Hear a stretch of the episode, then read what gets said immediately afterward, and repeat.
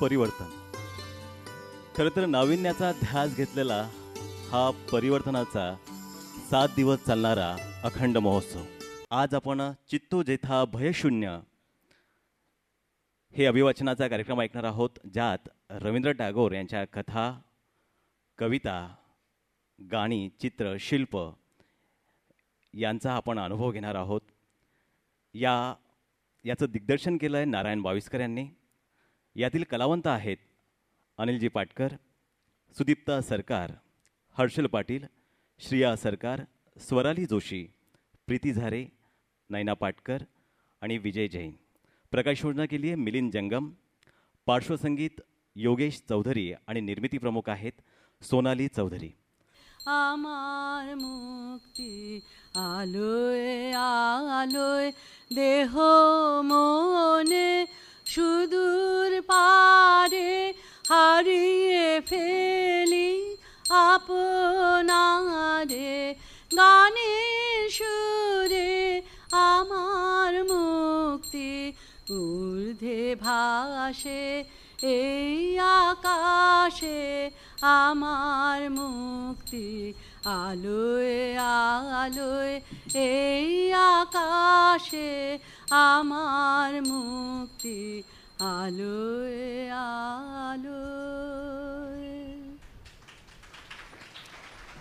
ए आकाशे आमार मुक्ति आलोय आलोय आमार मुक्ति धुलाय धुलाय ঘাসে ঘাসে.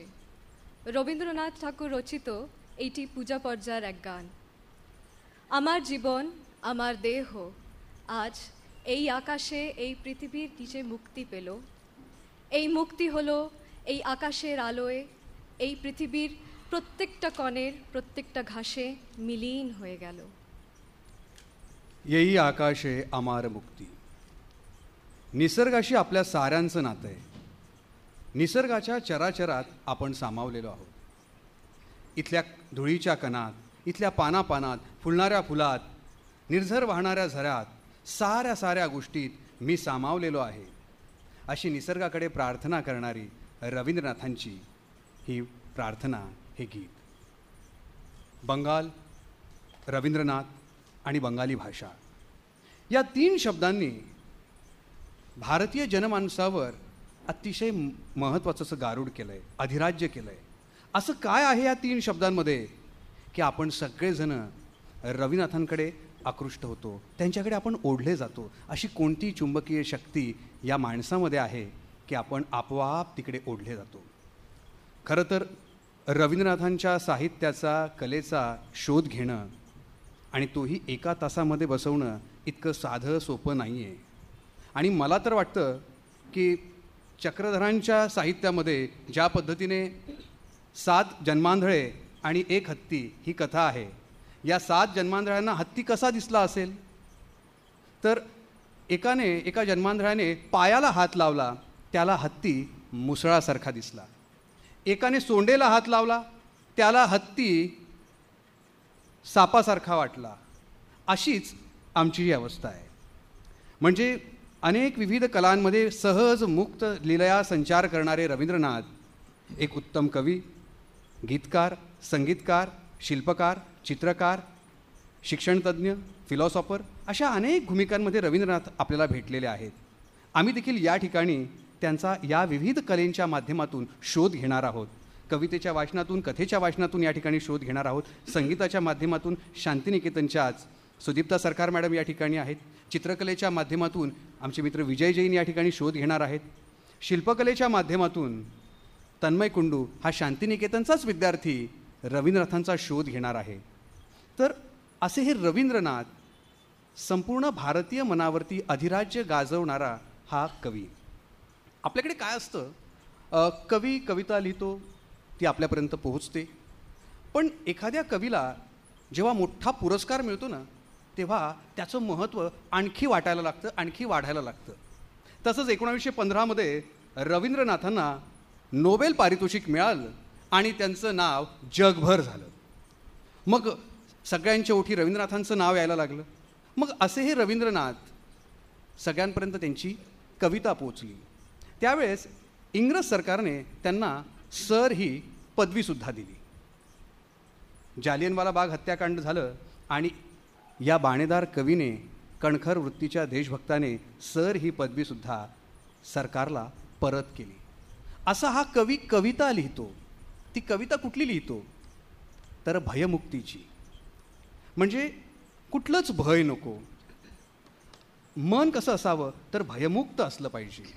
मुळामध्ये आपण जन्माला येतोच ते भयमुक्त, पण प्रत्येकाच्या मनात कुठली ना कुठली, कशी ना कशी अशी भय आणि भीती ही असतेच. आता इथे मी बोलतो आहे पण माझ्याही मनात भीती आहे की कार्यक्रम छान होईल की नाही. तुमच्याही मनात भीती आहे की सगळं यांनी बंगालीचं सादर केलं तर काय होईल, आपल्याला कळेल की नाही. अशी सगळी भीती घेऊन आपण आपली जीवनाची वाटचाल सातत्याने करीत असतो. पण खरं रवींद्रनाथांनी भयमुक्त ही संकल्पना मांडली. रवींद्रनाथांच्या अगोदरही अनेक कवींनी कविता लिहिल्या, रवींद्रनाथांच्या नंतरही कविता लिहिल्या, पण भयमुक्तीची संकल्पना मांडणारा हा पृथ्वीच्या पाठीवरचा एकमेव आणि पहिला कवी आहे ज्याने भयमुक्त ही संकल्पना मांडली. अशी त्यांची भयमुक्त ही बंगाली भाषेतील मूळ कविता सुदीप्ता सरकार मॅडम आपल्यापुढे सादर करतील. चित्त जेथा भयशून्य, उच्च जेथा शिर, ज्ञान जेथा मुक्त, जेथा गृहेर प्राचीर, आपन प्रांगण तले दिवस सर्वरी, वसुधारे राखी नाई खंड क्षुद्र करी, जेथा वाक्य हृदयेर उत्समुख होते, उच्छ्वसिया ओठे जेथा निर्वारित स्रोते, देशे देशे दिशे दिशे कर्मधारा धाय, अजस्र सहस्रविध चरितार्थताय, जेथा तुच्छ आचारेर मरुबालू राशि, विचारेर स्रोतपथ फेले नाई ग्रासी, पौरुषेर करेनी शतदा नित्य जेथा, तुमी सर्वकर्म चिंता आनंदेर नेता, निज हस्ते निर्दये आघात करी पीत, भारतेर सेई स्वर्गे कर जागरित. ही मूळ रवींद्रनाथांनी लिहिलेली बंगाली भाषेतील कविता. ही कविता त्यांनी स्वतःच इंग्रजीत तिचा अनुवाद देखील केला. गीतांजली सगळ्या जगभर पोहोचलं आणि त्यावेळचा आणि आजही प्रसिद्ध असलेला वर्ड्सवर्थ या कवीने ती कविता वाचली. त्याचं कुठेतरी आंतरिक नातं रवींद्रनाथांशी जुळलं. तो भारतात आला, शांतिनिकेतनमध्ये राहिला आणि बंगाली भाषा समजून घेतली, रवींद्रनाथ समजून घेतले, ही भयमुक्तीची कविता समजून घेतली आणि या कवितेचा, गीतांजलीतील अनेक कवितांचा त्यांनी इंग्रजी अनुवाद केला. ती कविता आता पाटकर सर या ठिकाणी सादर करतील.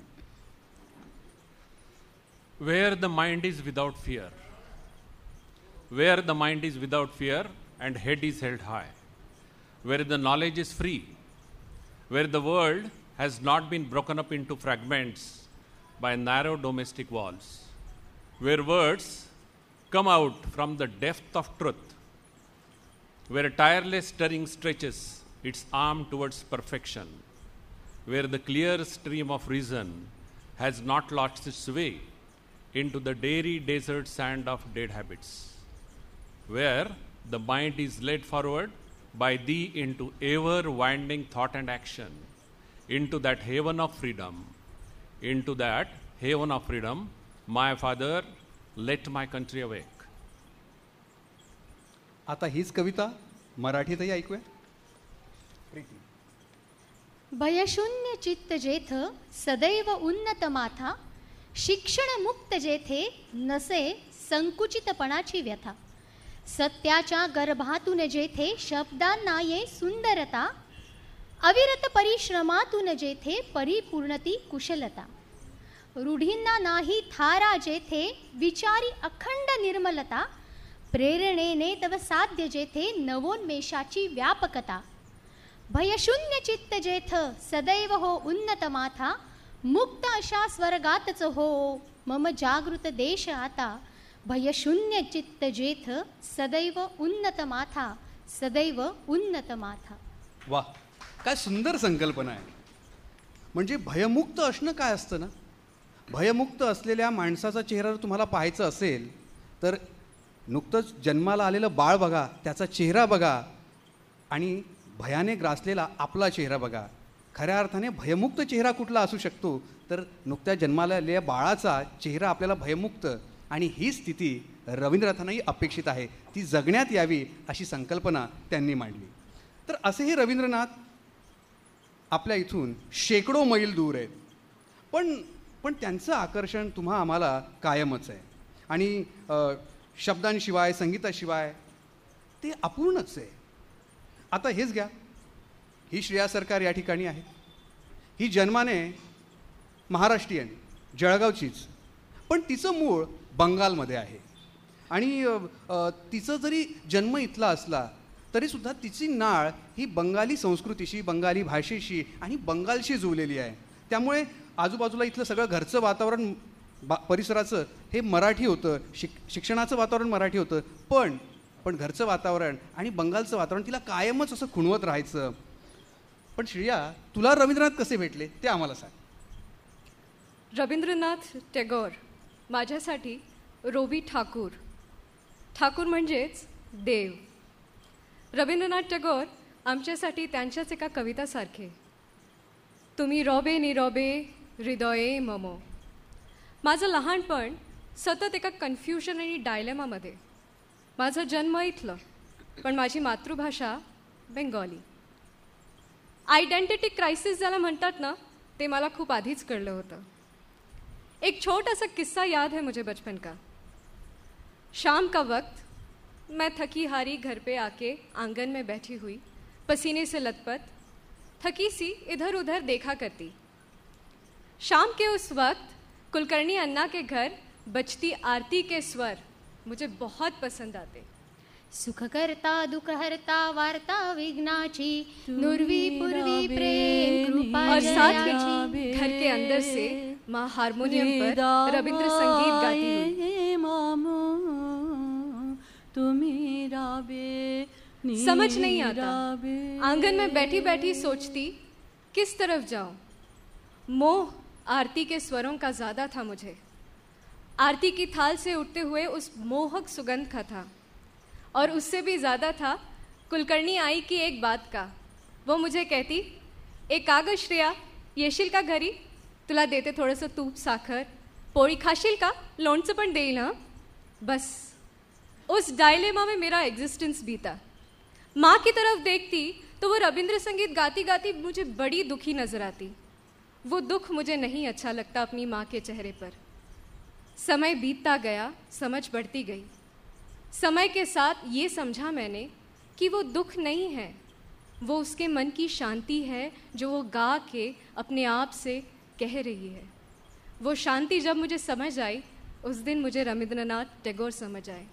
मेरे लिए वो वो शाम है, वो आरती के स्वर हैं, और मेरी माँ का सुंदर सा चेहरा है. वाह, किती सहज आणि सुंदर तू सांगितलं.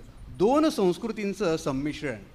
म्हणजे आपण पूर्ण महाराष्ट्रीयन आहोत, महाराष्ट्रीयन कल्चरमध्ये वाढतो, पण तिची मनाची केवढी घुटमट होत असेल ना, की बाहेरचं सगळं वातावरण वेगळं, परत घरात बंगालचं वातावरण, आणि ह्या सगळ्या वातावरणात तिचा सुरू झालेला प्रवास.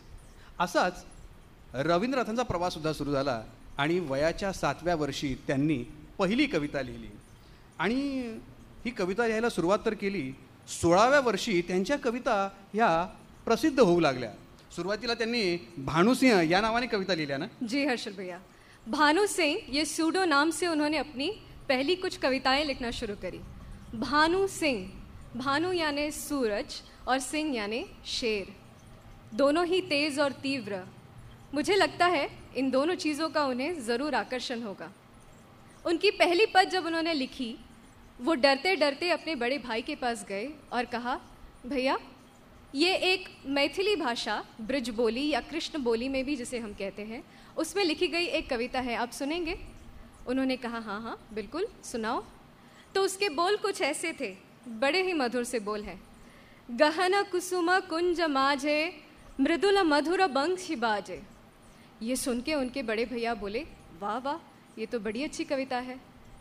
उसके बाद जो उन्होंने अपनी उड़ान भरी, वो फिर कभी शायद न रुके. पण सुरुवातीच्या काळातसुद्धा त्यांच्या मनामध्ये भीती होतीच, म्हणून त्यांनी टोपण नावाने कविता लिहायला सुरुवात केली. हे एक एक विशेष या ठिकाणी सांगितलं पाहिजे. तसंच जसं त्यांनी मोठ्यांसाठी कविता लिहिल्या, फिलॉसॉफीयुक्त कविता लिहिल्या, पण लहान मुलांसाठीसुद्धा त्यांनी शिशुगीतं लिहिली. बंगालमध्ये असं घर नाही ज्या घरामध्ये रवींद्रनाथांचा फोटो नाही आणि ज्या लहान मुलांच्या हातामध्ये रवींद्रनाथांच्या शिशुगीतं नाही. तर अशा पद्धतीने रवींद्रनाथ अगदी लहान मुलापासून तर मोठ्या माणसापर्यंत हे पोहोचत गेलेत आणि अशा शिशुगीतं हे तुझ्याही वाट्याला आले असतील ना? जी बिल्कुल आए थे. हमें बचपन से ही बचपन से ही सिखाया जाता है, थोड़ा सा गाना, थोड़ा सा रिदम, थोड़ा सा लिटरेचर को पहचानिए. हम उसी तरीके से आ, दुर्गा पूजा फेस्टिवल्स में अलग अलग किस्म के कॉम्पिटिशन्स में आवृत्ति कॉम्पिटिशन करके एक चीज़ रखते हैं. आवृत्ति यानी कथन, म्यूज़िक और छंद के साथ में. उसी का एक नमूना मैं आपके सामने पेश करती हूँ. बृष्टि पड़े टापुर टुपुर, नोदे एलो बान, बाने बानेर जले भासलो पुकुर, भासलो गोलार धान. बृष्टि पड़े टापुर टुपुर, नोदे एलो बान. वाह, मला तर वाटतं श्रेया अशाच आशयाची मराठीसुद्धा एक कविता आहे. प्रीती, तुला माहिती आहे? टप टप पडती अंगावरती प्राजक्ताची फुले, झिरमिर झिरमिर या पाण्यावर गाणे अमुचे झुले. टप टप पडती अंगावरती प्राजक्ताची फुले. या दोन्ही कविता वेगळ्या आहेत पण दोघांचा भाव मात्र सारखाच आहे. आपल्याकडे सुद्धा बालगीतं लिहिली गेलीत. पूर्वी अडगुलं मडगुलं ही बालगीतं मौखिक परंपरेतून आपल्याकडे आलीत. पण पण आता जी तुम्ही सगळेजण पुढे समोर बसलेले आहात तर एकोणावीसशे पन्नास नंतर जी बालगीतं आपल्याकडे आलीत, सांग सांग भोलानाथ वगैरे वगैरे ही सगळी जी बालगीतं आली ह्या सगळ्यांवरती रवींद्रनाथांच्या शिशुगीतांचाच प्रभाव आपल्याला जाणवतो. तो इथे पण आहेच ना? जी, मुझे तो ऐसा लगता है कि ये उन दोनों संस्कृतियों के बीच का गैप जो है वो कुछ है ही नहीं, उसे तो हम लोगों ने बनाया है. इसी तरीके से अशा रूपाने रवींद्रनाथ लहान मुलांच्या मनात घर करतात. हळूच एक बोट देतात आणि ते बोट धरून आम्ही पुढे चालायला लागतो. असंच हे बोट घेऊन ती पुढे चालायला लागली आणि कधीतरी तिच्या खांद्यावर रवींद्रनाथ हात देखील ठेवतील. पण पण ज्यांच्या खांद्यावर रवींद्रनाथने हात ठेवला आहे आणि ज्या ज्या सरकार मॅडम या ठिकाणी आहे, सुदीप्ता सरकार यांनी रवींद्र संगीताचं शिक्षण हे शांतिनिकेतनमध्ये घेतलं, त्या या ठिकाणी आहेत. मी मॅडमकडे वळतो. मॅडम, तुम्हाला रवींद्रनाथ कधी आणि कसे भेटले? खरं हर्षल, आमच्यामध्ये तेव्हा ते ते काळात बहुत खूब कवि होतं, लेकिन रवींद्रनाथ का स्थान एक अलग था. और जो बहुत सारे बंगाली, ज़्यादातर बंगालियों के दिल में उसका प्रभाव बहुत ज़्यादा छोड़ा हुआ है, क्योंकि हम अभी के जो भी बंगाली अभी स्थानिक हैं वो लोग अपना सुख दुख व्यथा हर खुशी हर गम हर चीज़ में रवींद्रनाथ के सिवा हम सोच ही नहीं सकते. उन्होंने इतना व्यापक, इतना सुंदर तरीके से हम लोगों का आगे लेके चले, हमारे चिंता को उतना आगे बढ़ाया. ऐसे म्हणजे जन्मापासून ते मृत्यूपर्यंत बंगाली माणसाच्या आयुष्यामध्ये रवींद्रनाथ येतातच. खरं, इतकं बंगाली जनमानसाच्या जीवनामध्ये रवींद्रनाथांना स्थान आहे. आणि जर बंगालच्या इतिहासातून रवींद्रनाथ वजा केले तर बंगालमध्ये काय शिल्लक राहील? आणि अगदी असंच हेच बघा आपल्या महाराष्ट्रामध्ये, म्हणजे महाराष्ट्राच्या इतिहासामधून जर छत्रपती शिवाजी महाराज वजा केले तर आपला इतिहास हा सांगण्यासारखा सुद्धा होणार नाही. असे हे दोन महापुरुष आहे आणि रवींद्रनाथांना शिवाजींविषयी पण प्रचंड असं आकर्षण होतं. छत्रपती शिवाजी महाराजांचा इतिहास अनेकांनी लिहिला आहे. इंग्रज अधिकारी ग्रँड डफने इतिहास लिहिला आणि तो देखील अतिशय चुकीच्या पद्धतीने. तसंच औरंगजेबाचा इतिहासकार जो होता त्याने सुद्धा अशाच पद्धतीचा इतिहास लिहिला आणि शिवाजींची चुकीची प्रतिमा देशभर पसरत गेली. रवींद्रनाथांना शिवाजींच्या कार्याची आणि शिवाजींविषयीची मोहिनी इतकी प्रचंड होती की एकोणावीसशे चार साली हा कवी शिवाजी महाराजांवर कविता लिहितो आणि ती कवितासुद्धा शिवाजींचं मोठेपण वेगळ्या पद्धतीने समजून घेऊन आपल्यापर्यंत पोहोचवतो. रवींद्रनाथानंतर पण कविता लिहिल्या गेल्यात. शिवाजी महाराजांवर अगदी नेहरूंनीसुद्धा वाट चुकलेला देशभक्त असंसुद्धा म्हटलं, परत ते विधान मागे पण घेतलं. पण शिवाजी महाराज हा कवींचा आणि त्यातही रवींद्रनाथांचा आवडता विषय शब्दाचा होतो, कवितेचा होतो. हेच एक खूप मोठी गोष्ट आहे. त्यांची शिवाजींवरची कविता या ठिकाणी शंभू पाटील सादर करते. शिवाजी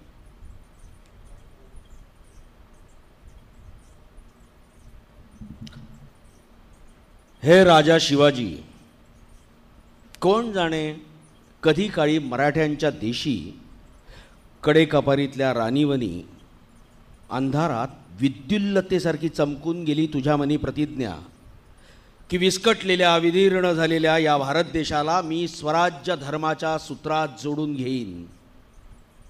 आणि हे राजा, जेव्हा तू ही प्रतिज्ञा करत होतास तेव्हा वंगदेश झोपून राहिला, नाही आला तो धावून. नव्हता काही संदेश, नव्हता शुभंकर शंखनाद, बसले होते सगळे शांत मुखे ग्रामवासी निवांत स्वस्थ. आणि तिकडे मराठ्यांच्या प्रांतीत चेतवलंस तू अग्निकुंड आणि कोरून काढलास महामंत्र स्वराज्याचा युगांताच्या क्षितिजावर विद्युत अग्नीने. त्या प्रलयंकारी समयी थरारला तुरा मोगलांच्या शिरपेचातल्या एखाद्या पिकलेल्या पानाप्रमाणे. पण त्या दिवशी वंगदेशाने नाही ऐकला रे विजेच्या लखलकाटातला तो संदेश. हे शिवाजी राजा, हे वीर मराठ्या, कुठे होतास तू आणि कुठे होता तुझा भगवा झेंडा? अरे विदेशी लोकांनी लिहिलेला इतिहास करतो तुझा उपहास, म्हणतो तुला दरोडेखोर, संबोधतो आणि खदाखदा हसतो. तुझ्या प्रयत्नांची पराकाष्ठा म्हणजे निव्वळ लुटारूंची निष्फळ धडपड होती असं वाटतं त्या सगळ्यांना. पण हे खोट्या इतिहासा, बंद कर तुझी बडबड. तुझ्या वृत्तांतावर आज मात करणारे साक्षात विधात्याचं अमोघ लेखन. अरे इतिहासा, अरे कशी दडपणार आहे तू तुझी उपहासवाणी. अरे ज्याला अमरत्वाचं वरदान आहे त्या शिवाजी राजाची, हां, आणि कोण अडवू शकेल त्या राजाला त्याचा स्वर्गप्राप्तीचा मार्ग? हे शिवाजी राजा, राजतपस्वी वीरा, तुझी उदात्त भावना विधात्याच्या भंडारात जतन करण्यात आलेली आहे आणि काळाला त्याचा एक कण देखील नष्ट करता येईल का? तुझा प्राणयज्ञ, स्वदेश लक्ष्मीच्या मंदिरातली तुझी साधना आता भारत देशाची धन बनली आहे युगायुगातली. हे राजसन्यासा, निर्झर जसा पत्थर फोडून त्याला विदीर्ण करून प्रकट होतो ना, तसा तू प्रकटला आहेस. दीर्घकाळ अज्ञानात राहून आणि सारं जग झालंय विस्मयचकित, साऱ्या आकाशाला भारून टाकलंय त्याच्या पताकांनी. अशा ये शिवराया माझा राजा, मी पूर्व भारतातला कवी आहे आणि मी काय हे अपूर्व दृश्य बघतोय. अरे बंगालच्या अंगणात कशी दुमदुमली आहे तुझी नौबत. तीन शतकांची गाढ अंधाराची रात्र दूर झाली आहे आणि कसा तुझा प्रताप उगवला या पूर्वेच्या क्षितिजावर. सत्य कधीच मरत नसतं रे. उपेक्षेने, अपमानाने, शतकानुशतकाने विस्मृतीच्या खाली गाडल्या गेल्याने सत्य मरत नाही. हे राजा, आम्ही आता ओळखलंय तुला, तू राजा आहेस आमचा. अरे राजा नाही, महाराजा आहेस आमचा. आणि म्हणून आठ कोटी वंग आता उभे आहेत तुला मुजरा करायला. आणि हे हे वंगवासियांनो म्हणा, एक मुखाने म्हणा, मराठ्यांच्या सोबत म्हणा, छत्रपती शिवाजी महाराज की वाह. असा हा थोर राजा टागोरांना कळला, पण आजही तुम्हा आम्हाला कळला आहे की नाही हाही एक प्रश्नचिन्हच आहे. म्हणजे हा संशोधनाचा विषय. आणि टागोर हे मुळातच ब्राह्मो समाजाचे अनुयायी होते. ज्या पद्धतीने त्यांनी हा विचार आणि इतिहास समजून घेतला, त्याच पद्धतीने त्यांची नाळ ही गौतम बुद्धापर्यंत जाऊन, म्हणजे त्यांच्या मानव मुक्तीच्या विचारांपर्यंत जाऊन पोहोचते. आणि बुद्धाच्या तत्त्वज्ञानाने हा कवी प्रेरित होतो, त्यांच्या साहित्याचा विषय होतो, त्यांच्या जीवनशैलीत बौद्ध तत्त्वज्ञानाचा एक भाग येतो. गौतम बुद्धाच्या कारुण्याने ओथंबणारं मन, मी, माझं या पलीकडे जाऊन अतिशय व्यापक आणि वैश्विक होतं आणि साऱ्यांना आपल्यात सामावून घेतं. ही विशालता, ही वैश्विकता त्यांच्या साहित्यात अवतरते आणि ती गौतम बुद्धाच्या विचार घेऊन आपल्यापुढे अवतरते. बुद्धाविषयी ते एका कवितेत म्हणतात, ती प्रीती आपल्यापुढे सादर करेल. युद्धाचे पडघम वाजतात, माणसे चेहरा वेडावाकडा करून दात विचकतात अन मृत्यूच्या कोठारासाठी मानवी मांस गोळ्या करण्यासाठी धावून जाण्यापूर्वी ते कूच करतात महा करून बुद्धाच्या विहाराकडे तथागताचे आशीर्वाद घेण्यासाठी. यश मिळावे म्हणून ते प्रार्थना देखील करतात, कारण ते येऊन गेल्यानंतर रडारड आणि आक्रोश होणार असतो. प्रेमाचे रज्जू तटातट तुटून जाणार असतात. ओसाड घरांच्या राख रांगोळीवर झेंडे रोवले जाणार असतात. उद्ध्वस्त होणार असतात सांस्कृतिक केंद्रे आणि पवित्र समाधी. त्यांचा मार्ग होणार असतो रक्तलांछित हरित माळराने आणि गजबजलेल्या बाजारातून गेलेला. आणि म्हणूनच म्हणूनच ते कूच करतात महा करून बुद्धाच्या विहाराकडे तथागताचे आशीर्वाद घेण्यासाठी. खंड पडेल त्यांच्या तुतारीच्या निनादाने. हजारो व्यक्तींना लुळे पांगळे व ठार केल्यानंतर आसुरी आनंद होईल. त्यांना मुले बाळे आणि स्त्रियांच्या फाटक्या तुटक्या रक्ताळलेल्या अवयवांकडे पाहून आणि ते प्रार्थना करीत असतात. त्यांची मने सत्याच्या धुक्यात गुरफटून जावीत म्हणून परमेश्वराने निर्मिलेल्या स्वच्छ सुंदर वातावरणात ते विष कालवित असतात. आणि म्हणूनच ते कूच करतात महा करून बुद्धाच्या विहाराकडे तथागताचे आशीर्वाद घेण्यासाठी. तथागताचे आशीर्वाद घेण्यासाठी एखाद्या महापुरुषाला कवितेत बांधणं, शब्दात पकडणं किती अवघड असतं. पण टागोरच मात्र हे लीलया सहज करून जातात आणि अख्खा गौतम बुद्ध त्यांचं तत्त्वज्ञान अगदी कमी शब्दात तुमच्या आमच्यापर्यंत सहज पोचवतात. म्हणजे गौतम बुद्धांचा हा करुणेचा धागा हा टागोरांनी घेतला आणि अहिंसेचा विचार हा गांधींनी घेतला. त्यामुळं या दोघांमध्येही मैत्री निर्माण झाली. गांधीजी हे साऊथ आफ्रिकेत होते, तिथून ते भारतात आले आणि भारतात आल्यानंतर त्यांनी त्यांच्या मुलांसाठी की मला एक शिक्षणासाठी एक आश्रम शोधायचा आहे. आता मुळातच आश्रम ही आपली भारतीय संस्कृतीची परंपरा आहे, पण ती काही अस्तित्वात फारशी नव्हतीच मुळात. तर गांधी त्यात शोधात होते. गांधींना कोणीतरी सांगितलं की अहो तुम्ही कलकत्त्याला जा, त्या ठिकाणी रवींद्रनाथ नावाचा कोणीतरी माणूस आहे, त्याने शांतिनिकेतन असा आश्रम सुरू केलेला आहे, तुम्ही तुमच्या मुलांना तिथे पाठवू शकतात. आणि गांधी पहिल्यांदा शांतिनिकेतनमध्ये आले आणि ती गांधी आणि नेहरूंची पहिली भेट ही भेट झाली. आणि मग त्यांचे मैत्रीचे बंध अतिशय घट्ट झाले, जुळले. मग गांधी अनेकदा शांतिनिकेतनमध्ये यायचे, शांतिनिकेतनमध्ये बसायचे, फिरायचे, सगळ्या गोष्टी त्या ठिकाणी व्हायच्यात. गांधींचे अनेक विचार टागोरांना पटत होतेच असं नाही, पण त्यांच्यात मैत्री मात्र कायम होती. एकदा सहज सकाळी सकाळी गांधी फिरायला बाहेर पडले. टागोर म्हणाले की बापू मी पण येतो. आणि ते बाहेर फिरता फिरता सहज टागोरांनी उडणाऱ्या पक्ष्यांकडे बघितलं, त्यांचा किलबिलाट त्यांना ऐकू येत होता. ते म्हणाले की बापू थोडं थांबा आणि वर बघा. मग त्यांनी वर बघायला सांगितलं. बापू म्हणले काय, त्या पक्ष्यांकडे बघा, त्यांचा किलबिलाट तुम्हाला ऐकू येतोय? म्हणे हो. मला सांगा, या पक्ष्यांच्या किलबिलाटाला तुमच्या राजकारणात किती स्थान आहे? बापू म्हणाले ठीक आहे, चला पुढे. चालता चालता बापूंनी पुन्हा एकदा थांबवलं.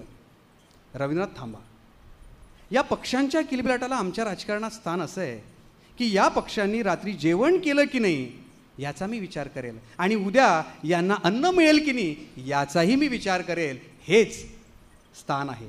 तुम्ही कवी आहात, तुम्हाला किलबिलाट ऐकू येईल, पण मला मात्र त्यांच्या पोटात दाणा आहे की नाही हे समजेल, आणि हे स्थान आहे.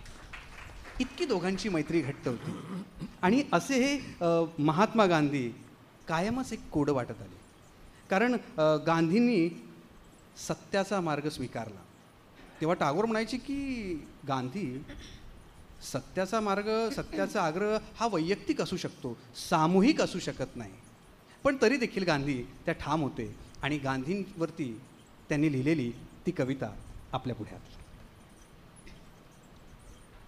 तुम्ही आम्ही जे गांधी महाराजांना नेते मानतो ना, ते आपल्या सगळ्यांमध्ये एक गोष्ट समान आहे, म्हणजे आपण गरिबांना लुबाडून आपले खिचे भरत नाही आणि धनिकांच्या पुढे गुडघे देखील टेकत नाहीत.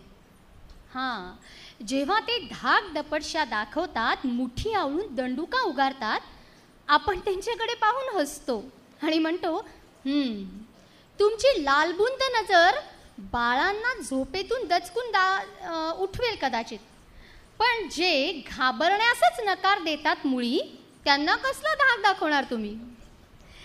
गांधीजी, आपले भाषणे असतात साधी आणि सरळ, नसतात घेतलेली आडवळणे, चतुराईने दंडसंहितेला बुचकळ्यात पाडणारी. ती नेऊन ठेवतात सहज तुरुंगाच्या तुरुंगाच्या आवारी अलगद.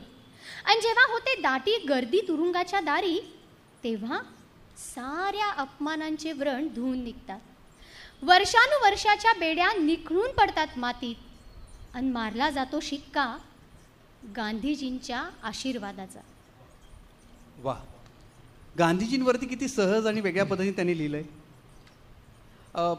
गांधीजींनी दांडी यात्रा काढली आणि दांडी यात्रेच्या वेळेस टागोर जरा चिंतित होते की हा माझा मित्र यात्रा काढतो आहे, पण पण याच्या पाठीमागे माणसं येतील की नाही, कदाचित मागे माणसं पण येणार नाही, तेव्हा माझा मित्र हताश होऊ शकतो, माझा मित्र कोसळू शकतो, असं होऊ नये म्हणून गांधींनी म्हणून टागोरांनी गांधींसाठी गीत लिहिलं.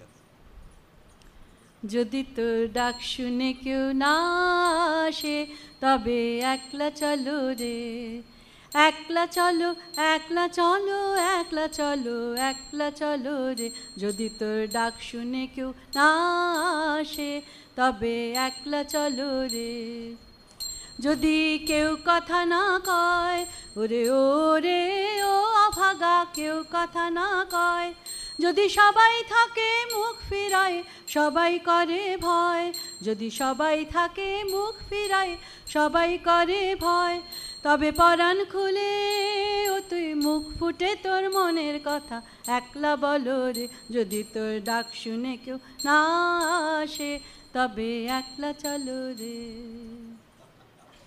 हे गाणं तर तुमच्या आमच्या परिचयाचं आहे, पण सरकार मॅडम त्या इथं घेऊन आल्या त्या मूळ रवींद्र संगीतातूनच.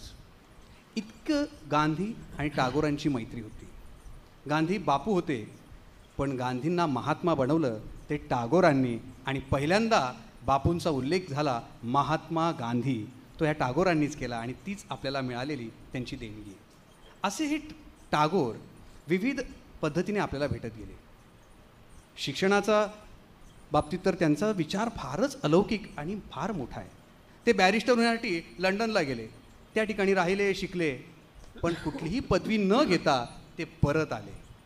त्यांना वाटत होतं की चार भिंतीमध्ये शिक्षण नाही, या चार भिंतीच्या पलीकडे खिडकीच्या बाहेर जेवढं आकाश दिसतं ना ते खरं शिक्षण आहे. म्हणून त्यांनी शांतिनिकेतनची निर्मिती केली, कारण पोपटपंची देणारं शिक्षणाचा आपण त्याग केला पाहिजे आणि निसर्गाच्या सानिध्यात निसर्गाच्या कुशीत आपण शिक्षण घेतलं पाहिजे. हा विचार घेऊनच शांतिनिकेतनची स्थापना झाली.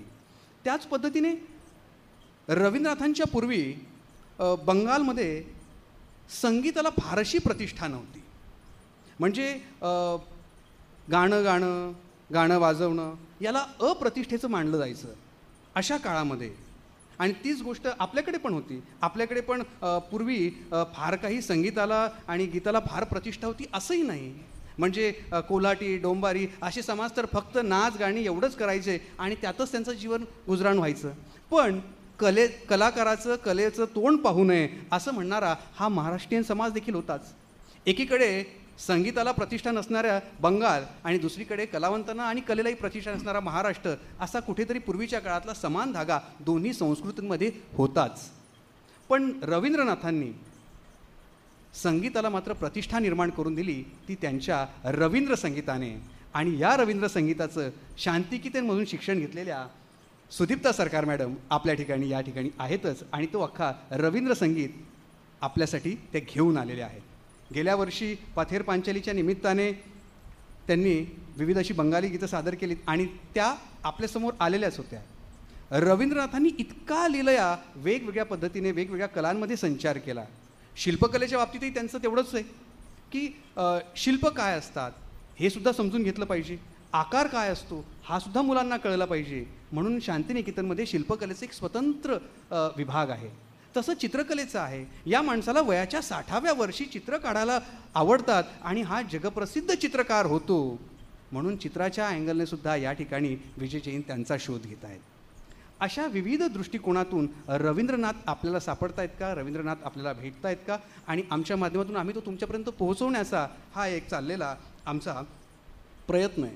मुळातच हा माणूस कलावंत आहे आणि कलावंत प्रेमाकडे कसं बघतो, प्रेम काय असतं, आणि दुसरी गोष्ट कलावंतरावर प्रेम करणं आणि तसं पाहायला गेलं तर व्यवहार जमणं न जमणं ही एक मोठी एक अडगळीची खूणच आहे.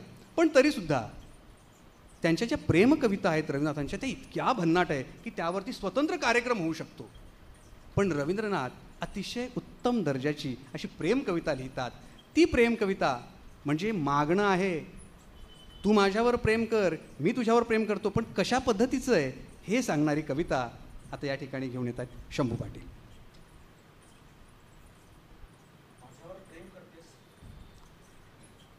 माझ्यावर प्रेम करतेस पण लक्षात ठेव तुला आयुष्यभर काळजीत पडावं लागेल. गजबजलेल्या माझ्या घराचे दरवाजे सदैव खुले असतील, माणसांनी माझं घर भरलेलं असेल आणि मी हरवलेलं असेल संगीताच्या किंवा साहित्याच्या संगतीत, आणि तू असशील एकटी,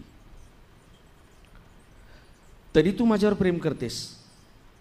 ठीक आहे, पण तुम्हाला जाब नाही विचारू शकत. गाण्यातून समजा मी तुला शब्द दिलाच, गाण्यातून कवितेतून मी तुला शब्द समजा दिलाच, तर तो शब्द मी राखेलच असं नाही, आणि आजचे नियम उद्या पाळेलच असं नाही. तरी तू माझ्यावर प्रेम करतेस, ठीक आहे, मग तू मला जाब विचारू नकोस. तरी तू माझ्यावर प्रेम करतेस, मग तू मला जाब विचारू नकोस. कधी हसून कधी रागावून तू विचारलेल्या प्रश्नांना मी उत्तर देईनच असं नाही, आणि समजा दिलं तर ते असेल असंबद्ध, असंस्कृत. तरीसुद्धा तू माझ्यावर विश्वास टाकून कुठलाही प्रश्न न विचारता माझ्या खांद्यावर मान ठेवायची, कारण तू माझ्यावर प्रेम करतेस, मग तुला आयुष्यभर काळजीत पडावंच लागेल. तुला आयुष्यभर काळजीत पडावं लागेल असं असं म्हणणारे रवींद्रनाथ. कारण कलावंताची सोबत करणं ही कलावंताच्या बायकाच सांगू शकतात की कलावंत नेमका कसा असतो आणि कलावंत हा कशा पद्धतीने त्याला सोबत वागवायचं आणि काय, अशा विविध. माझ्यासाठीच ती कविता लिहिलेली आहे असू शकते, स्पेशली फॉर मी. ते वहिनींना विचारावं लागेल. तर असे रवींद्रनाथ आपल्यापर्यंत पोहोचतात. शेकडो मैल दूर असलेल्या बंगालमध्ये ते अशी भावना व्यक्त करतात आणि आपण इथे बसून त्यांच्याशी जुळून घेतो. खरं तर दोन्ही संस्कृती भिन्न आहे, पण आपण जर संस्कृतीचा विचार केला तर भारतात अनेक भाषा आहे, अनेक बोलीभाषा आहेत. या सगळ्यांमध्ये सगळ्यांची संस्कृती वेगवेगळी आहे, सगळ्यांचं राहणीमान वेगळं आहे, पण पण आपल्या संस्कृतीमध्ये एक आंतरिक लय आहे की ज्यातून या विविधतेतही एकता आहे आणि आपण एकमेकांशी जोडले जातो. ती आंतरिक लय. खरं तर मला वाटतं की आंतरभारतीचा जो विचार साने गुरुजींनी मांडला होता, की साने गुरुजी सांगायचे की सगळ्या भाषा एक झाल्या पाहिजे, सगळ्या भाषातलं चांगलं हे प्रत्येक भाषेत गेलं पाहिजे, हा साने गुरुजींचा आंतरभारतीचा विचार हा संस्कृतीचा आहे. आणि हा संस्कृतीचा विचार रवींद्रनाथसुद्धा मांडतात ते त्यांच्या संस्कृतीच्या एका लेखामध्ये. ती प्रीती आपल्या पुढे घेऊन येते. आज माझ्या आयुष्याची ऐंशी वर्ष पूर्ण झाली. जेव्हा मी माझ्या गतवर्षाच्या प्रदीर्घ प्रवासाकडे माझ्या सुरुवातीच्या काळातील इतिहासाच्या स्वच्छ चष्म्यातून पाहतो ना, तेव्हा माझ्या दृष्टिकोनात आणि माझ्या देशवासियांच्या मनोवृत्तीत झालेला बदल पाहून मी खरोखरच खूप थक्क होतो. या बदलात दडली आहे दारुण अशी शोकांतिका. या मधल्या काळात क्रौर्याचा राक्षस आपले सर्व मुखवटे झुगारून देऊन, आपले सुळे बाहेर काढून मानवतेला विध्वंसाच्या हुल्लडबाजीमध्ये नष्ट करण्यासाठी पुढे सरसावलेत. जगाच्या एका कोपऱ्यातून दुसऱ्या कोपऱ्यापर्यंत तिरस्काराच्या विषारी वायूने सगळं वातावरण कलुषित करून टाकलंय.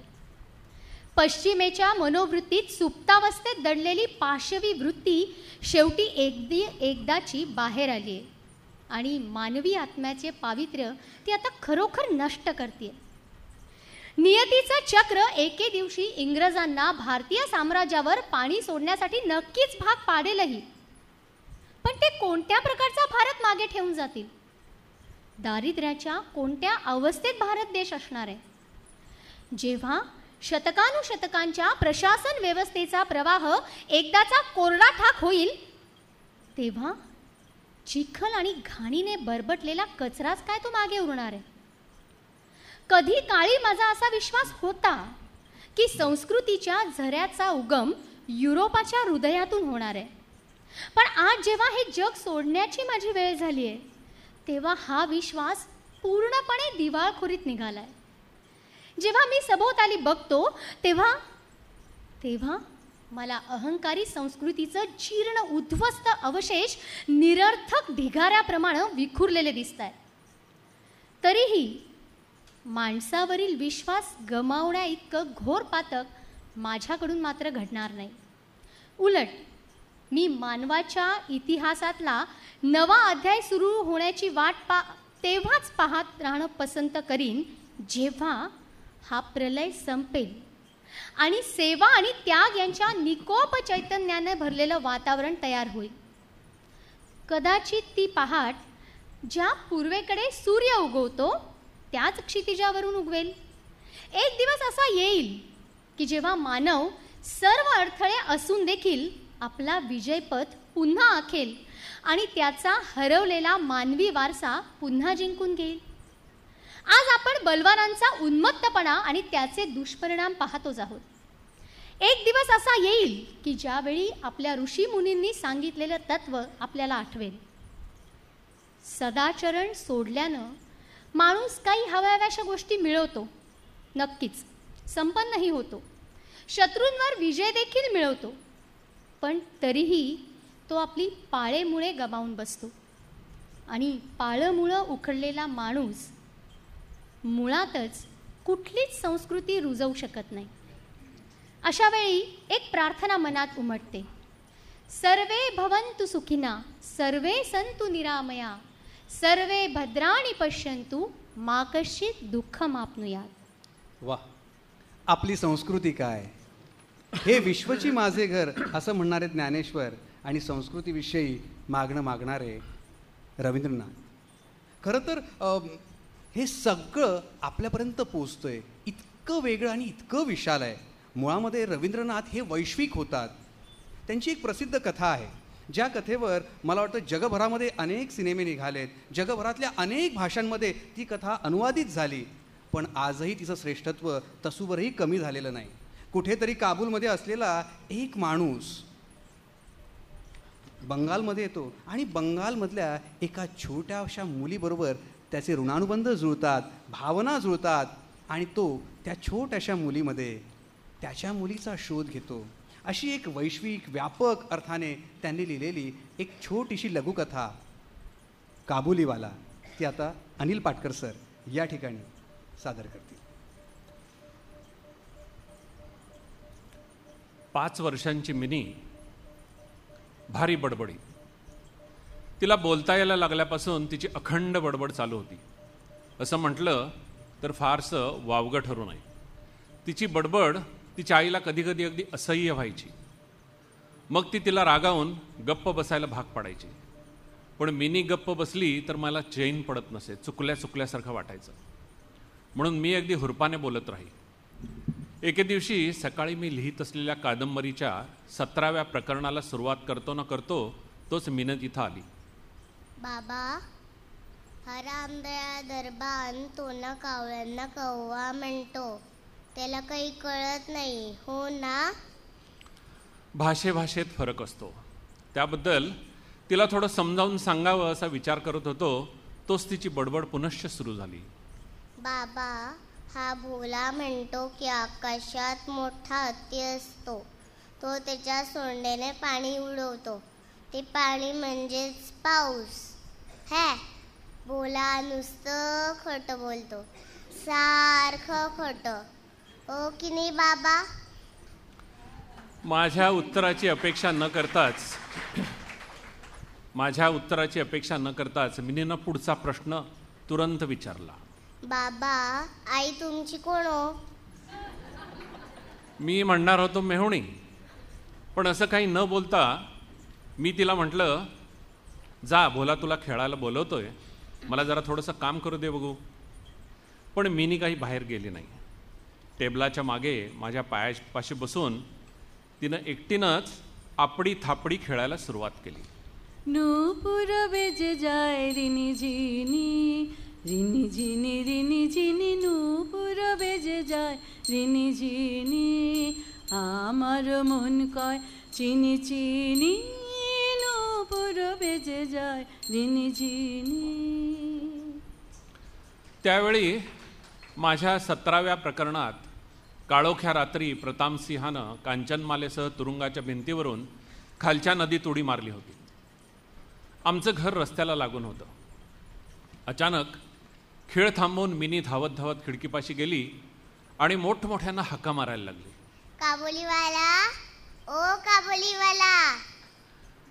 ढिले ढगळ मळके कपडे, डोक्याला पगडी, खांद्याला भली मोठी झोळी, हातात दोन चार द्राक्षांच्या पेट्या अशा रूपात एक उंचापुरा काबुलीवाला रस्त्यानं हळूहळू चालला होता. त्याला पाहताच आमच्या कन्येला एवढा उमाळा का आला कोणास ठाऊक. आता तो आला म्हणजे माझ्या लिहिण्यात परत व्यत्यय ठरलेला माझ्या कादंबरीचं सतरावं प्रकरण अर्धवटच राहणार. तर मिनीची हाक ऐकताच काबुलीवाल्यानं हसून वळून पाहिलं आणि तो आमच्या घराकडे वळाला. त्याला घराकडे येताना पाहताच मिनी धावत कुठंतरी आत जाऊन बसली. तिची असं अशी समजूत होती की काबुलीवाल्याच्या भल्या मोठ्या झोळीत तिच्यासारखी दोन तीन मुलं तरी कोंबलेली असतातच. काबुलीवाला हसत हसत दारात येऊन उभा राहिला. मला पाहताच त्यानं सलाम केला. अस्सलाम वालेकुम साहब. प्रतापसिंह आणि कांचनमाला अत्यंत मोठ्या संकटात सापडली असली तरीही मिनीनं काबुलीवाल्याला बोलवलं असल्यामुळं मला त्याच्याकडून काहीतरी घेणं भागच होतं. त्याला तसंच परत पाठवणं बरं दिसलं नसतं. मी त्याच्याकडून थोडासा सुकामेवा घेतला. त्यानंतर इकडच्या तिकडच्या गोष्टी निघाल्या. अब्दुल रहमान, रशिया, इंग्रज आणि सरहद्दीचं रक्षण याबद्दल आमचं बोलणं झालं. शेवटी तो निघाला. जाताना त्यानं विचारलं, अरे साहब, वो तुम्हारा वो छोकरी कहाँ आहे साहब? मिनीच्या मनातली भीती काढून टाकावी म्हणून मी आज जाऊन मिनीला बोलावून आणलं. ती मला बिलगुनच उभी होती आणि एकदा काबुलीवाल्याकडं आणि एकदा त्याच्या झोळीकडं संशयानं पाहत होती. काबुलीवाल्यानं आपल्या झोळीतून बेदाणे आणि जर्दाळू काढले आणि तो ते मिनीला द्यायला लागला, पण मिनी काही केल्या घेईना. हीच मिनीची आणि काबुलीवाल्याची पहिली भेट. काही दिवसानंतरची गोष्ट. एके दिवशी सकाळी मी काही कामासाठी बाहेर निघालो होतो. पाहतो तर आमच्या फाटकाजवळच्या बाकावर बसून मिनी काहीतरी सांगत होती आणि तिच्या पायाशी बसून काबुलीवाला तिचं बोलणं शांतपणे हसत मुखानं ऐकत होता. मधूनमधून तोही तोडक्या मोडक्या बंगालीत आपलं म्हणणं मांडत होता. पाच वर्षाच्या आयुष्यात मिनीला तिच्या बाबाखेरीज एवढा बहादर श्रोता कधीच मिळाला नव्हता. जवळ जाऊन पाहतो तर मिनीचा चिमुकला ओचा बदाम बेदाण्याने भरून गेला होता. मी काबुलीवाल्याला म्हटलं, कशाला दिलंस त्याला हे? असं काही देत जाऊ नकोस. बोलता बोलता मी खिशातून अधेली काढून त्याला दिली. त्यानं ती मुकाट्यानं घेतली आणि झोळीत टाकली. मी बाहेरून परत येऊन पाहतो तर त्या अधेलीवरून घरात रामायण घडलं होतं. मिनीची आई पांढरी चकचकीत गोल वस्तू हातात घेऊन मिनीला दरडावत होती. कोथाय पेली, कोथाय पेली, ए पैसा के दिलो तोके? काबुलीवाल्याने दिली. তোকে মানা করেছি না? কাবুলিওয়ালার কাছে কিছু নিবি না? কেন নিলি? মানা করেছিলাম না? मी पुढं झालो आणि मिनीला तिच्या आईच्या तावडीतनं सोडवलं. मला नंतर कळालं की मिनीची आणि काबुलीवाल्याची ही काही दुसरीच भेट नव्हती. हल्ली तो बहुत बहुधा रोजच येत असे. बदाम बेदाण्याची लालूच दाखवून त्यानं मिनीला चांग मिनीशी चांगलीच गट्टी जमवली होती. त्या दोघात ठराविक हास्यविनोदी चालायचे. काबुलीवाल्याला पाहताच मिनी विचारत असे, काबुलीवाला तुझ्या झोळीत काय रे? हा हाती.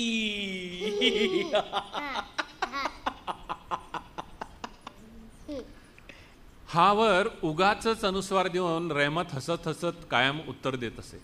झोळीत हत्ती आहे असं सांगण्यात फार विनोद होता असं नाही, पण त्या दोघांना मात्र त्याच्यात खूपच मोठी गंमत वाटत असे. त्या दोघात आणखी एक संवाद नेहमी व्हायचा.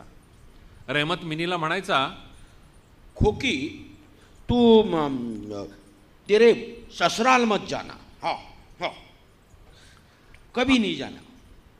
आमच्या वेळी जन्मल्यापासून बंगाली मुलीला सासर हा शब्द माहीत व्हायचाच, पण आमच्या घरचे विचार वेगळे असल्यानं छोट्या मिनीला आम्ही सासर या शब्दामागील अर्थाची ओळख अद्याप करून दिलेली नव्हती.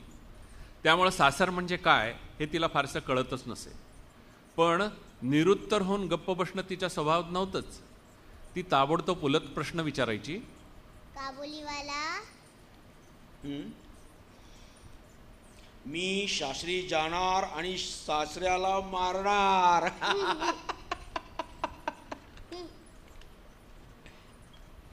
त्याचे हावभाव पाहून सासरांना मग कोणा एका प्राण्याची फटफजिती होणार या कल्पनेनं मिनीला खदखदून हसू यायचं.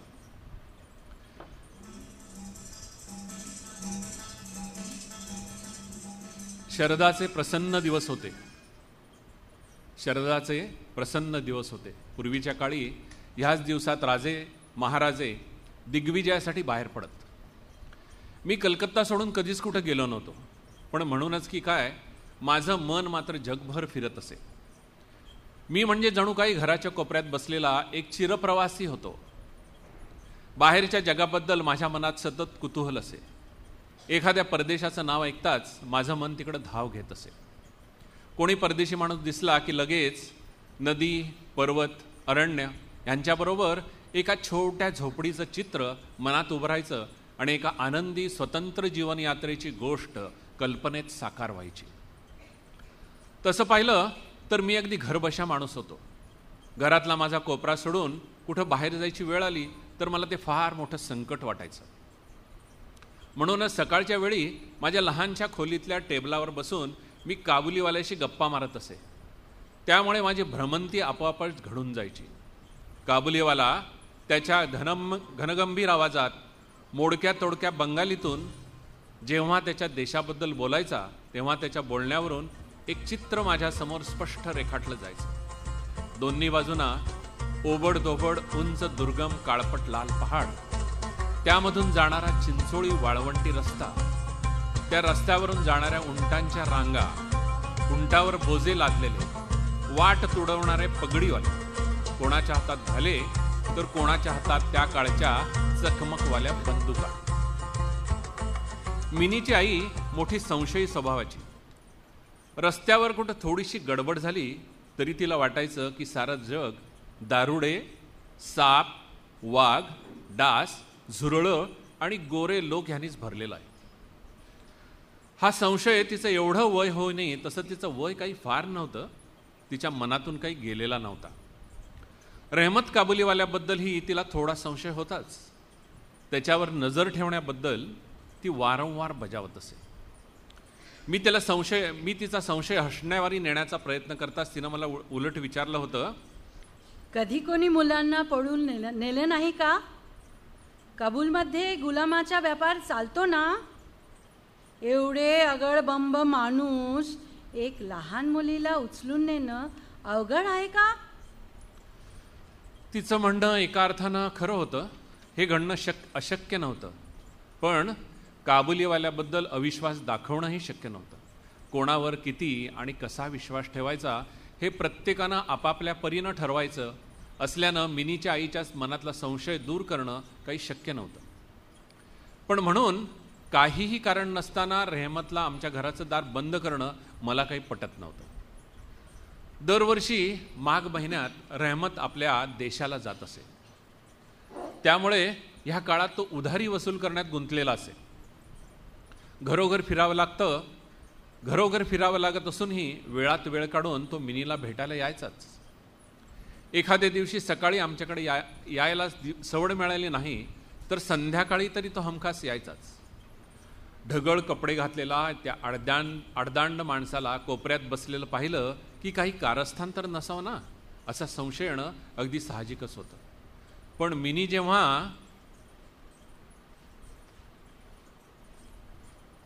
काबुलीवाला ओ काबुलीवाला असं ओरडत हसत हसत धावत यायची आणि वयात खूप अंतर असलेल्या त्या दोन दोस्तांचा हास्यविनोद चालायचा तेव्हा माझं मन प्रसन्नतेनं भरून जायचं. असाच एक दिवस मी कादंबरीची मुद्रित तपासत होतो. निरोप घेण्यापूर्वी थंडीनं आपला कडाका दाखवला होता. दोन तीस दिवस थंडी चांगलीच वाढली होती त्यामुळे सकाळचं ऊन खिडकीतून येऊन माझ्या पायावर पडलं तेव्हा मला फार छान वाटलं. ते ऊन हवंहवंसं वाटलं. साधारण आठचा सुमार असेल. कानटोपी मफलर असा जामानिमा करून सकाळी फिरायला गेलेली माणसं अजून घरी परतलीसुद्धा नव्हती. इतक्यात रस्त्यावर गडबड ऐकू आली. मी डोकावून पाहिलं तर दोन पोलीस रहिमतला पकडून नेत होते. त्यांच्या मागे फाजील चौकस पोरांचं टोळकं होतं.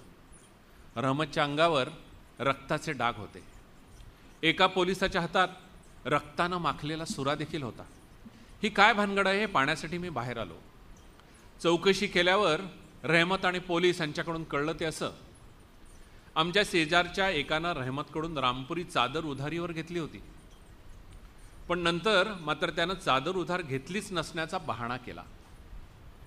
तो धडधडीत खोटं बोलायला लागला तेव्हा त्याच्यात आणि रहमतमध्ये बाचाबाची झाली आणि अखेर भांडण हमरी तुमरीवर आल्यावर रहमतनं त्याला सुऱ्यानं भोसकलं. त्या खोटं बोलणाऱ्या माणसाला रहमत अर्वाच्य शिव्या देत होता. तोच नेहमीप्रमाणे हाका मारत मिनी बाहेर आली. काबुलीवाला का, ओ काबुलीवाला. मिनीला पाहताच रहमतचा चेहरा उजळला. आज त्याच्याजवळ झोळी नव्हती त्यामुळे झोळी संबंधीची नेहमीची प्रश्नोत्तर काही झाली नाहीत. मिनीनं रहमतला पुढचा परत प्रश्न विचारला. काबुलीवाला सासरी चाललास? हा खोकी. त्याच्या ह्या उत्तरावर आज मिनी काही हसली नाही. तेव्हा त्याने हात त्याने आपले हात दाखवून तो म्हणाला, ये मेरे हाथ बांध दिए, अब मेरे ससरे को मैं कैसे मारूंगा आ?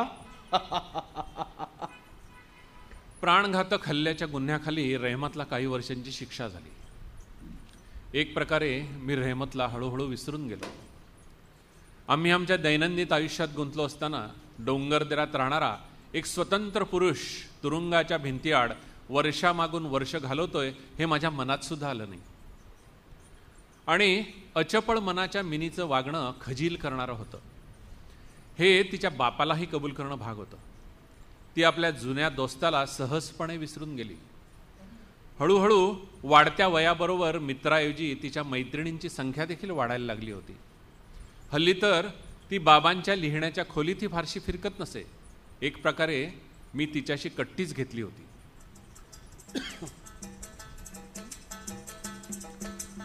वर्ष उलटली. पुन्हा एकदा शरद ऋतू आला. आमच्या मिनीचं लग्न ठरलं.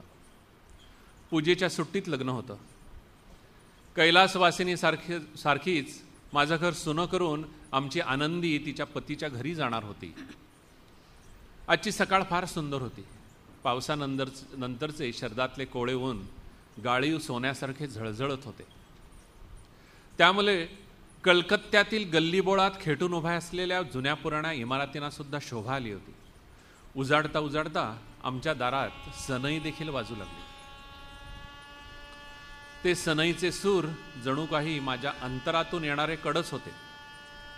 करुण भैरवी माझ्या मनातील ताटातुटीचं दुःख शरदाच्या उन्हासहित अखिल विश्रा विश्वात पसरवत होती. आज मिनीचं लग्न होतं. सकाळपासून घरात गडबड चालली होती. लोकांची वर्दळ वाढली होती. दारात मांडव घालणं चाललं होतं. खोल्या खोल्यातून वरांड्यातून झुंबरं लावण्याची ठाकठोक चालली होती. घर नुसतं गरजत होतं. मी माझ्या लिहिणीच्या खोल लिहिण्याच्या खोलीत बसून हिशेब करत होतो. एवढ्यात रहमत तिथं आला. त्यानं मला सलाम केला. अस्सलाम वालेकुम साहब.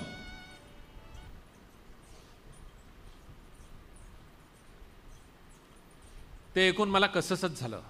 मी कधीच कुठल्याही खुनाला प्रत्यक्ष पाहिलं नव्हतं. माझा जीव अर्धा झाला. आजच्या मंगलप्रसंगी हा माणूस इथं कशाला असंही वाटून गेलं. मी त्याला म्हटलं, आज आमच्याकडं कार्य आहे, मी जरा घाईत पण आहे, आज नाही बोलता यायचं आपल्याला. माझं बोलणं ऐकताच तो तडक जाण्यासाठी वळला, पण दारापाशी पुनश्च घोटाळला. साब वो खोकी को मिलना चाहता था. त्याला बिचारायला मिनी मोठी झाली असेल असं वाटलं सुद्धा नवसावं. त्याच्या डोळ्यासमोर ती पूर्वीचीच मिनी असावी. असं म्हणत ती कदाचित धावत येईल. आपण पूर्वीप्रमाणेच तिच्याशी हास्यविनोद करू अशीच त्याची कल्पना असावी. म्हणूनच त्यानं त्याच्या देशातल्या माणसाकडून द्राक्षाची पेटी आणि एका पुडीत बदाम बेदाणे बांधून आणले होते. आता त्याच्याकडे त्याची जी झोळी होती कुठं. मी सांगितलं, आज घरात खूप गडबड आहे रे, आज भेट घेऊ भेट होणं शक्य होणार नाही.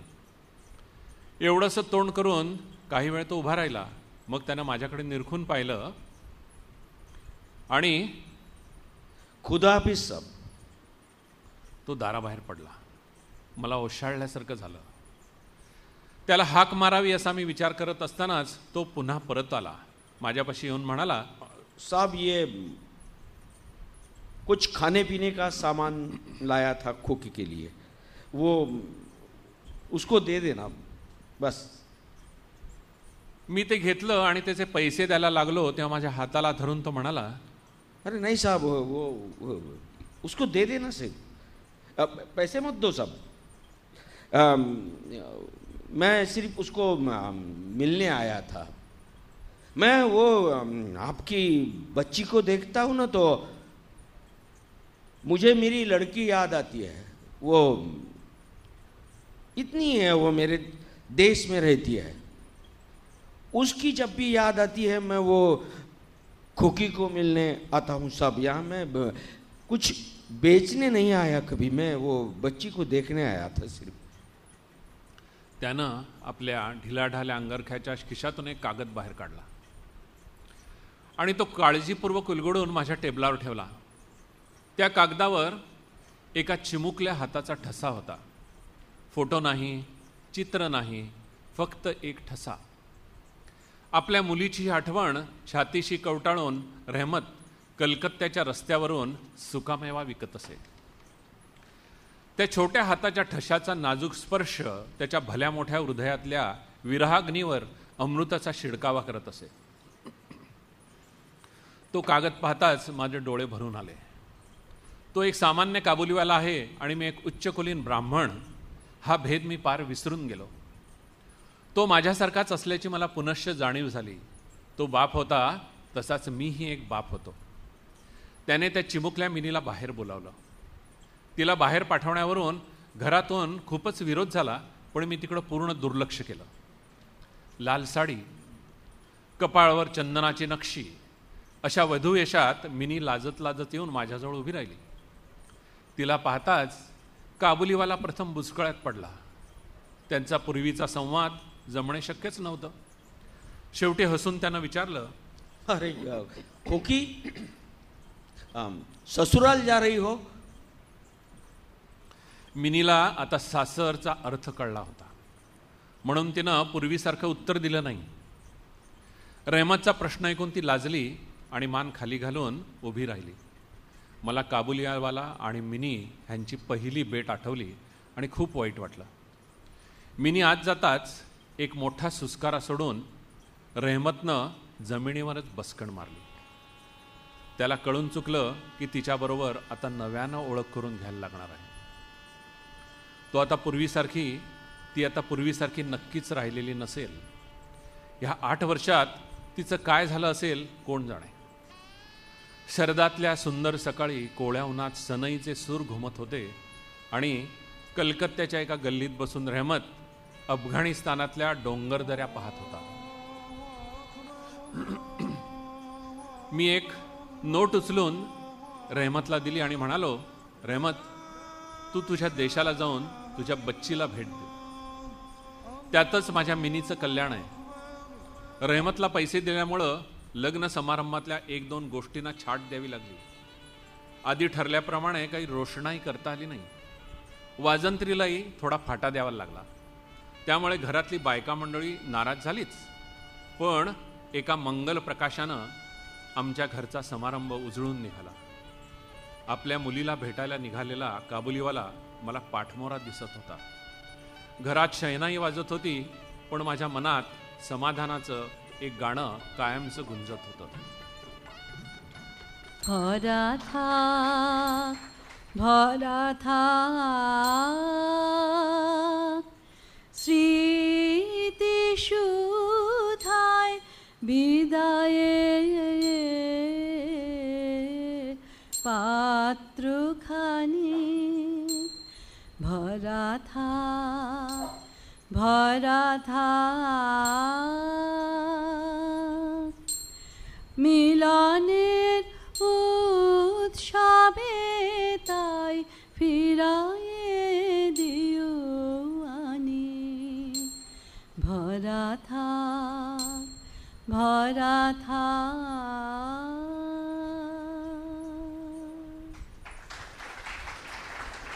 जगण्यातलं दुःख काय असतं, रहमत हा कोण कुठला आणि छोटीशी मिनी, प्रांतांच्या सीमांच्या भेद हा कधीच नाही सवतो.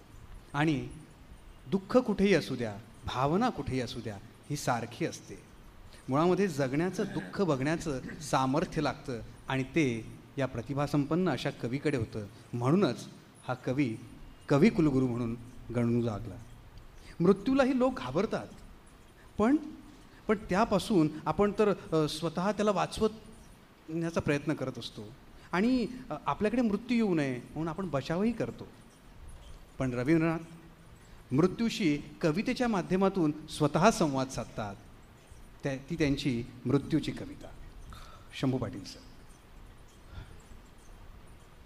जगताना आपण इतकं भयग्रस्त जगत असतो आणि इतकी भीती असते की सकाळी डोळा उघडला की भय मनात शिरतो. जगताना इतकं भयानं जगणारे आपण मृत्यूकडे कसं बघतो? मला माणसं तीच थोर वाटतात जी मृत्यूला कडकडून भेटतात, आणि काही कवी असतात जे मृत्यूचं चुंबन घेतात. त्यातला एक कवी म्हणजे रवींद्रनाथ टागोर आहे. मृत्यूच्या कविता खरं म्हणजे कालच आम्ही बोलत होतो आणि पाटकर साहेबांनी छान सांगितलं की मृत्यू कसा असावा ना, म्हणजे एक दिवा ठेवलेला आहे आणि त्याच्यावर एक माठ उपडा मारला आणि हळूहळू त्या दिव्याचं विझत जाणं. ज्ञानेश्वरांनी मृत्यू असा असावा असं म्हटलेलं आहे. आणि ज्ञानेश्वरांनी नुसतं म्हटलं नाही, तर त्या माठात झाकलेल्या दिव्याची अनुभूती त्यांनी समाधी घेऊन पण घेतलेली आहे. आणि आम्ही जातो आमच्या गावा, आमचा राम राम घ्यावा, किंवा याची साथी केला होता अट्टहास, शेवटचा दिस गोड व्हावा, असा तुकाराम असेल किंवा अलीकडच्या काळातली म्हणजे अनेकांचे आवडते कवी, त्यांची एक मृत्यूची कविता की मौत तू एक कविता है और एक कविता का वादा है मुझसे, मिलेगी मुझको.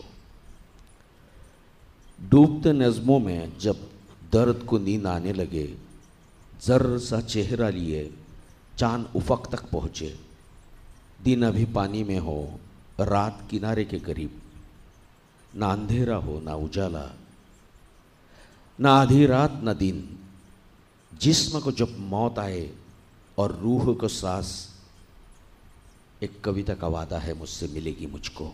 मौत तो एक कविता है. गुलजारची ही ती कविता आहे जी. तर ही जी माणसं आहे ना की जगण्याकडे, तर आपण मुळातच जगण्याकडे भयाने बघतो आणि ही माणसं मृत्यूला कडकडून भेटतात. आणि रवींद्रनाथ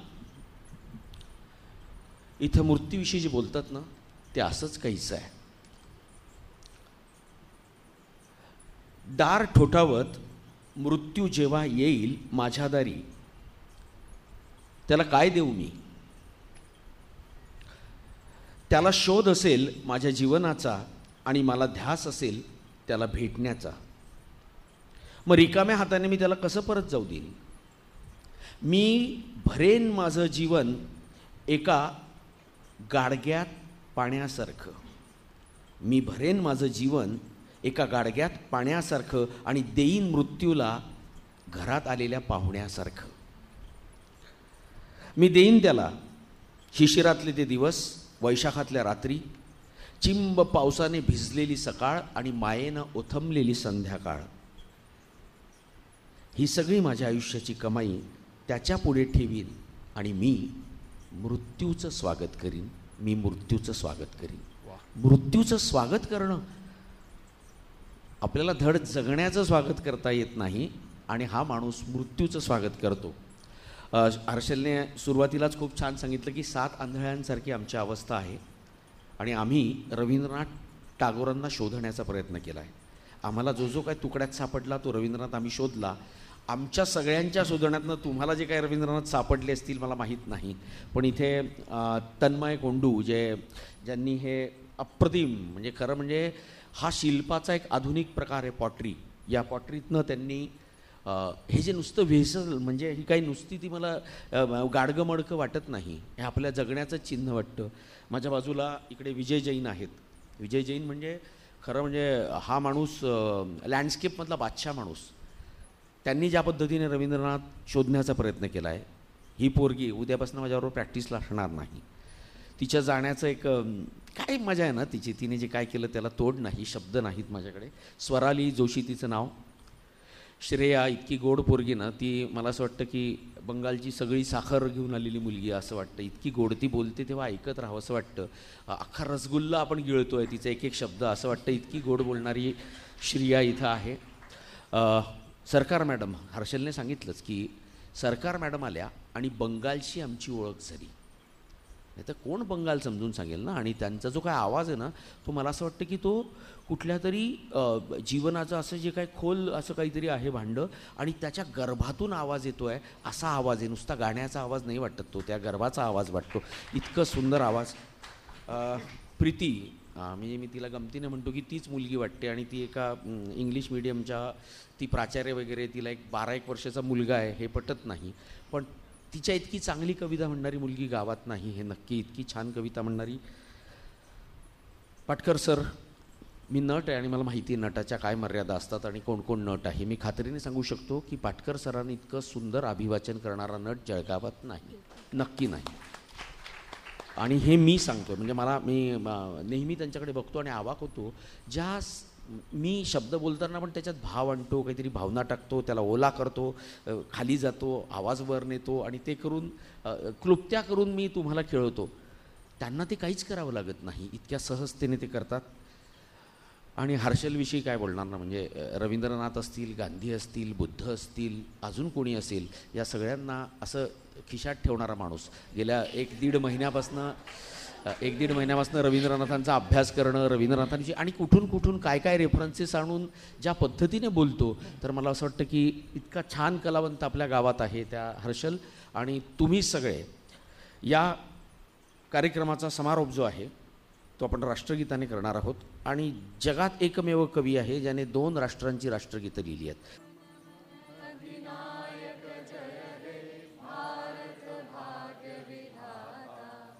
पंजाब सिंध गुजरात मराठा द्राविड उत्कल बंग विंध्य हिमाचल यमुना गंगा उच्छल जलधि तरंग तव शुभ नामे जागे तव शुभ आशीष मागे गाये तव जय गाथा जनगण मंगलदायक जय हे भारत भाग्य विधाता जय हे जय हे जय हे जय जय जय जय हे भारत माता की जय.